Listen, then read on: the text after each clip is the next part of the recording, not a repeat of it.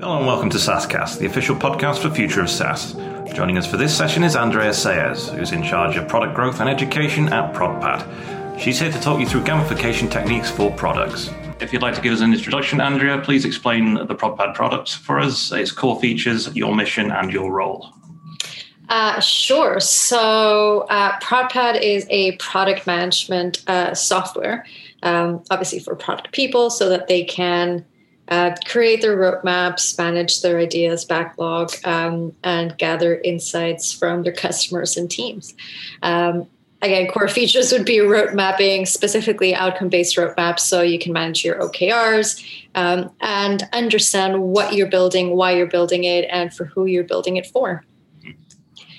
So, uh, my particular role is product growth um, and education. Uh, inherently, you know, product growth part of what I do is talking to a lot of customers.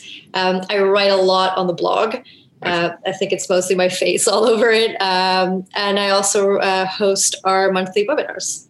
Oh, brilliant. Okay, and right onto your topic now. So, first off, uh, if anyone listening is unaware of this technique, gamification. Uh, can you please just describe what it is and the role it plays in SaaS? Uh, sure. So, gamification is essentially the concept of using game like techniques uh, to allow users to interact with your platform uh, or your product. Now, that doesn't mean that your product is a game, uh, but rather that you're using these techniques techniques to uh, cater for a more um, immersive experience. Uh, now, it's important to also highlight that when you're using gamification, you're using it um, with the customer at the center. So it's human centered design as opposed to machine centered design. So the aim is not to design it in a way to show off the product but rather to design it in a way where the user is at the center of it all. So it's the user understanding the product, not the product forcing the user to use it. If that makes any sense. Um, so it's it's it's really about making it human and making it natural, making it emotional, uh, not just you know do one, two, three, and then you have an output. It's more like jobs to be done for anyone that's familiar with that um, you have an outcome that is expected, and that outcome is then making the user more successful. Sure. And so, do you think it's important for SaaS businesses to invest in gamification? And if so, why? Um, is it important? Absolutely. Um, and mind you, I think a lot of companies are doing it without even realizing that they're doing it. Um, so, a very classic um, gamification technique is, for example, when somebody logs into your app and you ask them to enter their name and you know add an image or an avatar. Um, that is gamification. It's called ownership. Um, so even simple things like that that just feels you know inherent to to having you know having it be part of your your platform or your product. Um, it is gamification. Right. And so, can you tell us about some gamification case studies of your own? Uh, so what you did, uh, why you did it, the results, uh, that sort of thing. Yeah, absolutely. So we're actually quite well known for our um, trial extension. Uh, we call it our, our, magical trial extension. So essentially, what it is is um, when you start a trial with ProdPad, you start at seven days, but the more you use it, the more days you earn. So you can earn up to a full month just by using the platform. So when you add, uh, you know, a product, you get two days, and you add some ideas, you get another two days um, so on and so forth. And certain actions um, carry more weight. Um, and essentially, it's it's uh, designed in a way where the user has to invest time in order to get more time. I understand, uh, but also adds this little bit of like a dopamine effect where, oh, hey, I earned something. That's a reward. That's awesome. I want to do more of that. Um, so it encourages the user to uh, to to really, you know, keep on working with the application. Sure. And so, for anyone who's new to this, or anyone sort of looking to sort of improve on what they're doing so far, uh, how can you go about applying gamification techniques to, to their products? Um, for anyone that's looking to do it, the first thing I'd say is understand why you want to do it and what you want the outcome to be. Um, I think a very big mistake when uh, people decide that they want to, you know, add gamification techniques to their application is slap a badge on everything. Um, that's just about the worst idea. Um, you know, badges mean nothing uh, unless you know you're you have to use it with context. Um, so if you're just giving out badges for no reason, right. it's it's not going to have the desired effect. So uh, for anyone that's looking to do it, you know, do a little bit of research. There's a really great book um, by Yu-kai Chou uh, called uh, the Octalysis Framework. Um, that basically, you know, guides you through all the different um, types of techniques that you can use, um, and they're divided essentially into positive, negative, and neutral um, and how you can use them uh, to, to really get the most out of, uh, of, of, using gamification in your product. And so, uh, just moving that on slightly, um, for, for instance, with the startup, if they're on a tight budget, uh, so something they can is this something they can do? So can they test the waters with this and sort of see if they can invest real money in it and sort of make it a, a worthwhile sort of uh, investment? Yeah, absolutely. I'm a big fan of running experiments, naturally being a product person. Um, so there are several things that you can do, you know, MVPs using things like intercom or um, you know surveys or anything like that. Um, it doesn't have to be overly complicated. Just you know, run run a quick MVP, run a quick experiment, set a baseline, see how it does um, and go from there, just like just like any other experiment. But as I said, I think the important thing is not just going crazy with it and saying, yes, absolutely, we're going to do gamification, you know, start slapping badges all over the place or points or leaderboards or whatever, uh, but really understand what it is that the outcome should be for the customer mm. and how it is that you're going to measure that success. Mm. So, in terms of examples, what would you say is uh, like the best piece of exam- uh, gamification you've seen in SaaS? Um, in SaaS, that's interesting. I don't actually use a lot of SaaS products. That's not my own. I'm in ProdPad all day and Slack. Um, Slack does some some pretty cool stuff, but I think something that a lot of people use that they don't realize uh, perhaps is a gamification technique is um, you know when you're on amazon and it basically serves you up stuff like it, it recommends that's actually called the alfred effect. Yeah. um, and, and, it's specifically uh, people don't know that's gamification. It's literally it's one of the classic ones. Um, and it's called the alfred effect where basically you have a butler like alfred um, and it just serves you up stuff and it's super smart. And that's a gamification technique again for a service um, that you know isn't necessarily a SaaS product, but it has a gamification technique. So going back to uh, to my original point, where gamification isn't about gaming; it's about using these gaming techniques to allow users to explore your product. So, sort of outside of SaaS, what would you say is the best bit of gamification you've seen?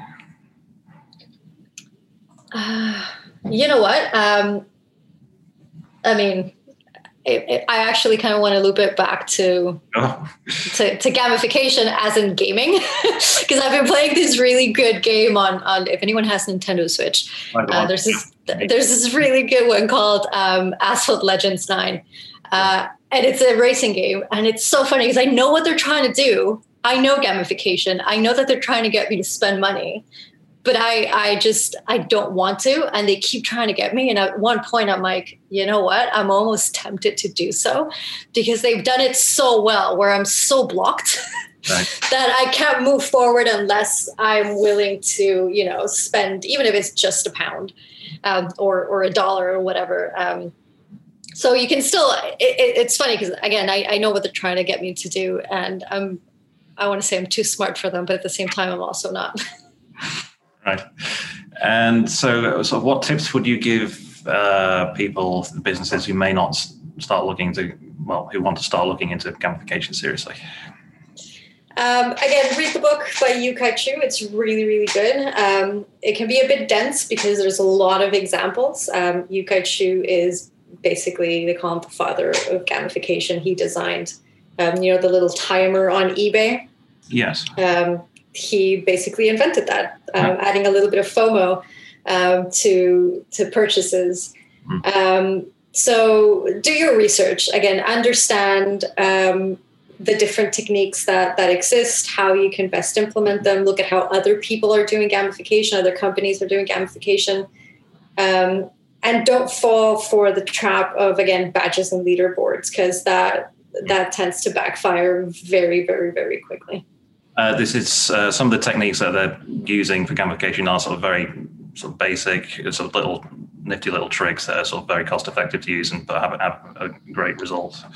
Um, yeah, so some of the things that again that are pretty inherent that you don't realize that are count as gamification are things like ownership, um, social.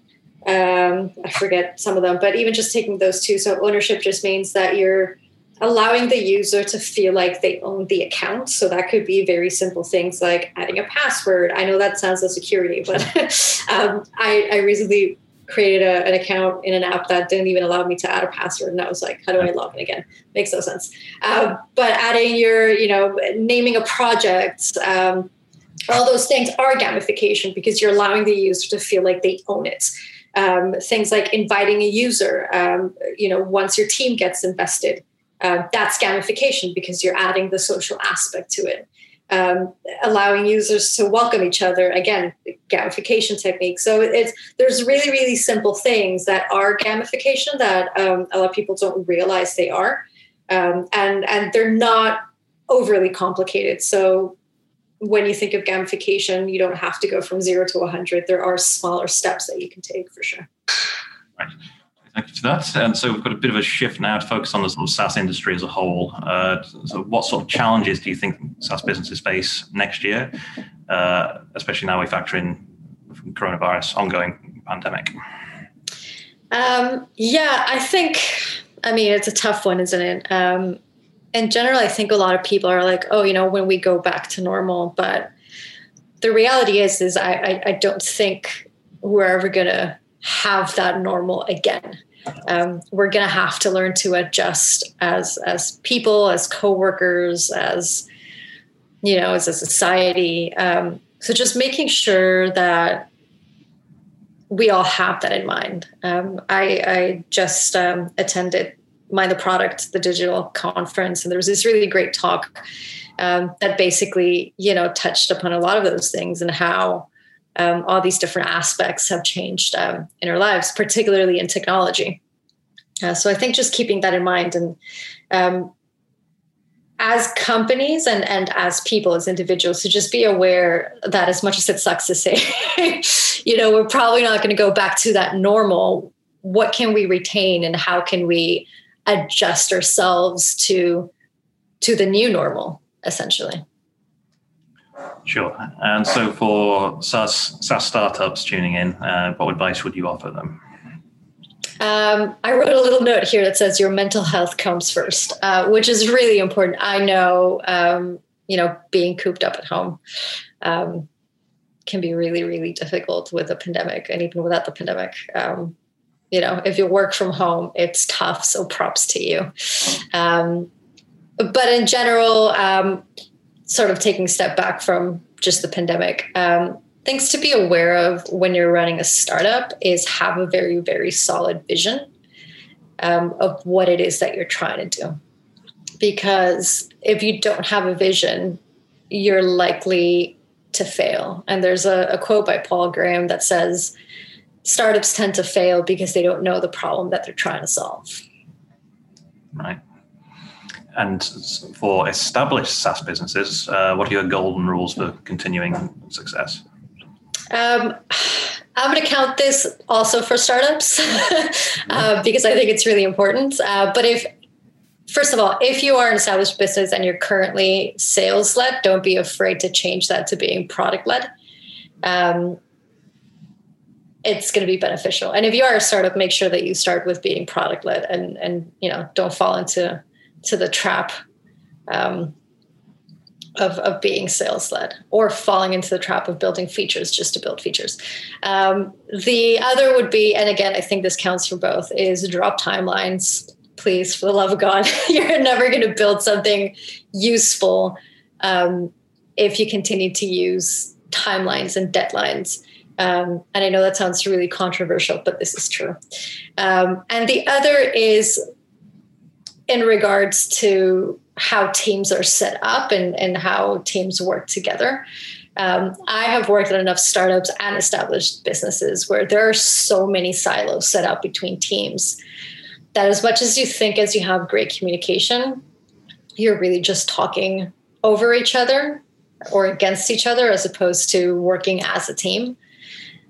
So, if you really want to be successful, regardless of whether you're a startup or a scale up or you know an established business, wherever it is that you are on your growth path, make sure that you have a north star that you're working towards, and that you have common um, objectives, and that you're tracking key results as a team, not as individuals.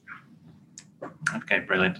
And so, finally, for SaaScast today, uh, so we are the future of SaaS. Uh, where do you see the industry heading in the future for market growth and innovation? Excellent question. Um, I I think I, I want to use the OKR thing again. um, I think more and more businesses are starting to pivot more into using OKRs but using them properly. so I've been using OKRs for a very long time. Um, and for about eight of the 10 years, I've used them incorrectly. very, very incorrectly. So OKRs aren't a new concept. I think a lot of people don't know or haven't known how to implement them properly because it's usually team against team or individual against individual. Um, and I'm seeing just this um, this change of people saying yes, OKRs are important but how do we measure them properly? How can we act as a team to make sure that we're achieving the right stuff? Um, so I I'm very interested in seeing how this kind of evolves a little bit more um, in various teams adopting OKRs because strategy isn't just for product management. Strategy applies to you know market growth. Um, it applies to sales. It applies to support teams. It applies to you know pretty much every team. Every team should have a strategy for what they're doing, um, and that loops back, uh, you know, again to to having um, OKRs, but also a very very solid product uh, product vision. Excellent. Well, thank you very much for your time today, Andrea, and uh, it's been a pleasure having you on SaaScast. Thank you very much.